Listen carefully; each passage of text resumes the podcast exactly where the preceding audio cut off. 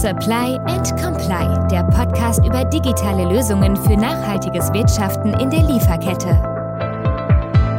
Eine Kooperation der Kanzlei Heuking und der Cassini Consulting.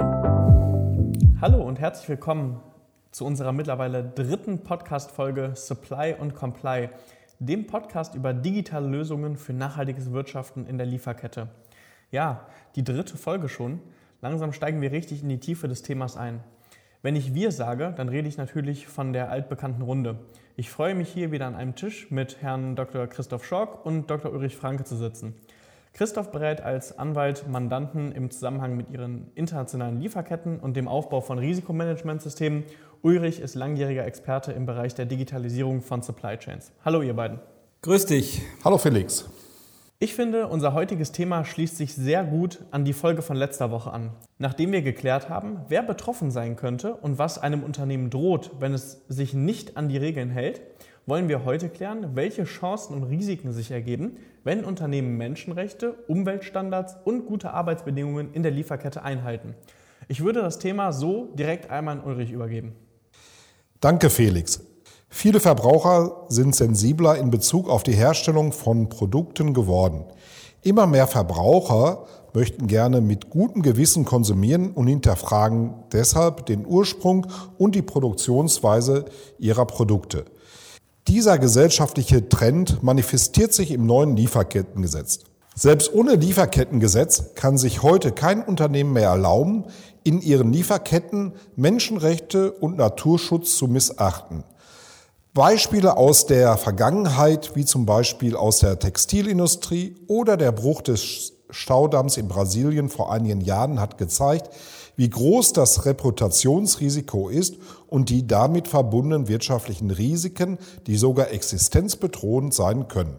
Aber aus den Risiken entstehen auch Chancen sich als Unternehmen durch ein gutes und transparentes Nachhaltigkeitsmanagement von Wettbewerbern gerade aus Billiglohnländern abzusetzen.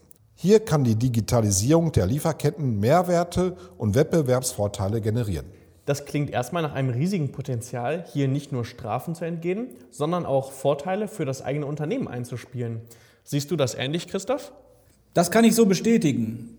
Es geht in keinem Fall äh, darum, Geld zu sparen, das man sonst für irgendwelche Bußgelder oder Zwangsgelder ausgeben müsste.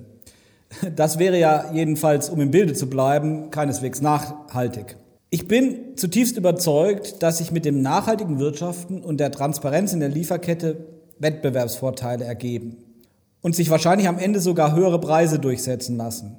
Und dafür ist die Zeit auch reif, weil jedenfalls in Europa ein echtes Umdenken in diesem Bereich eingesetzt hat. Nicht einmal Corona hat das gestoppt, sondern eher sogar noch befeuert. Und die Vorteile im Übrigen bei Wettbewerb und Kosten, die wirken nicht nur nach außen. Auch im Unternehmen selbst kann sich daraus ein Vorteil ergeben, nämlich eine Vorbildfunktion bei sozialen Standards. Wer arbeitet nicht gern in einem Umfeld, das sich fair gegenüber Zulieferern verhält und dessen Produkte ein hohes ethisches Ansehen haben? Das kann mitunter in Zeiten von Fachkräftemangel der entscheidende Faktor sein, die kreativen Köpfe an Bord zu holen unter ökonomischen Gesichtspunkten ist das unbezahlbar. Ulrich, was meinst du dazu? Wirkt sich nachhaltiges Wirtschaften auch im Unternehmen selber vorteilhaft aus? Ja, natürlich ein Unternehmen, das sich weltweit sozial verantwortlich gegenüber seinen Mitmenschen und der Umwelt verhält, bildet ein starkes Gemeinschaftsgefühl, einen richtigen Spirit aus.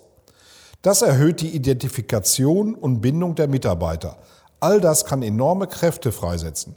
Ich denke da vor allem an Innovation und Zukunftsfähigkeit, auch mit Blick auf die Schaffung neuer Produkte und Märkte. Ich finde, das klingt jetzt erstmal alles sehr rosarot. Es gibt doch auch bestimmte Risiken, die man vorab erwähnen sollte, oder Christoph? Naja, wir sprachen ja schon über Bußgelder und Zwangsgelder. Was man aber auf keinen Fall vergessen darf, es geht auch um weitere wirtschaftliche Risiken. Und damit meine ich natürlich vor allen Dingen höhere Kosten für die Umsetzung des Gesetzes. Die muss so ein Unternehmen erstmal verdienen. Zu bedenken ist aber wohl auch die zivilrechtliche Haftung, sprich den Schadenersatz im Falle einer Verletzung von Menschenrechten und Umweltstandards. Die sehr umstrittene Durchgriffshaftung wurde ja letztendlich nicht umgesetzt. Das hatte Herr Altmaier verhindert. Ich meine aber, da ist das letzte Wort noch nicht gesprochen. Nach dem aktuellen Referentenentwurf können, können immerhin Gewerkschaften und Nichtregierungsorganisationen gleichsam als Prozentstandschafter die Rechte der Betroffenen wahrnehmen. Und in diesem Rahmen könnte man schon auf die Idee kommen, dass sie dann auch zum Beispiel die allgemeinen Regelungen des BGB heranziehen und bei der Verletzung von Schutzgütern Schadenersatz geltend machen. Das sind natürlich äh, sehr wichtige Punkte. Glaubt ihr, dass sich auch Risiken für das konkret operationale Business der Unternehmen ergeben können? Ja und nein. Das deutsche Lieferkettengesetz gilt ja zunächst einmal nur für Unternehmen, die in Deutschland ihren Hauptsitz haben. Ausländische Unternehmen, die ihre Produkte direkt an die Verbraucher oder an Unternehmen mit weniger als 1000 Mitarbeiter verkaufen, unterliegen dem Gesetz nicht. Das heißt, hier kann es auf dem deutschen Markt als auch auf internationalen Märkten zu echten Wettbewerbsnachteilen für deutsche Unternehmen kommen. Außerdem wird es zukünftig auch auf EU-Ebene ein Lieferkettengesetz geben, welches wahrscheinlich viel schärfer wird als das deutsche. Auch andere Länder außerhalb der EU werden ihre Lieferkettengesetze umsetzen, sodass das eher milde deutsche Lieferkettengesetz zum Üben ein guter Anfang ist. Genau, Ulrich. Meiner Meinung nach sollten sich die deutschen Unternehmen bei der Umsetzung des Gesetzes nicht mit einer Minimallösung zufrieden geben, sondern sich eher strategisch und mit Weitsicht auf die zukünftigen gesetzlichen und aber auch gesellschaftlichen Anforderungen und Erfordernisse einstellen. Das beginnt heute und es geht dabei auch keineswegs nur um das Lieferkettengesetz. Viele kapitalmarktorientierte Unternehmen zum Beispiel, übrigens ab, schon ab 500 Mitarbeitern, müssen bereits seit 2016 im Rahmen ihres Lageberichtes eine sogenannte nicht finanzielle Erklärung abgeben. Und dort müssen sie tatsächlich auch über soziale Belange berichten, wie Menschenrechte, Umwelt, Arbeitsstandards, genau wie im Lieferkettengesetz. Das Lieferkettengesetz, jedenfalls der Entwurf, greift diese Transparenzpflicht in seiner Dokumentations- und Berichtspflicht auf. Unternehmen müssen dann einmal jährlich über ihre Bemühungen und die Einhaltung der unternehmerischen Sorgfaltspflicht im Internet berichten. Und diesen Bericht müssen sie auch der Behörde vorlegen und die Behörde prüft ihn. Und wer da zu spät ist oder die Vorgaben erst gar nicht einhält, der muss Strafen fürchten. Also, die Transparenz ist tatsächlich gewollt. Man kann das positiv sehen, man kann es zum Beispiel werbewirksam gut ausnutzen. Man kann es aber auch als Prangerwirkung sehen.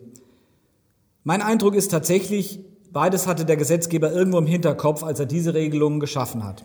Ja, vielen lieben Dank für diese spannenden und vor allen Dingen praxisnahen Einsichten. Auch diese Woche ist unsere gemeinsame Zeit hier in diesem Podcast leider rum.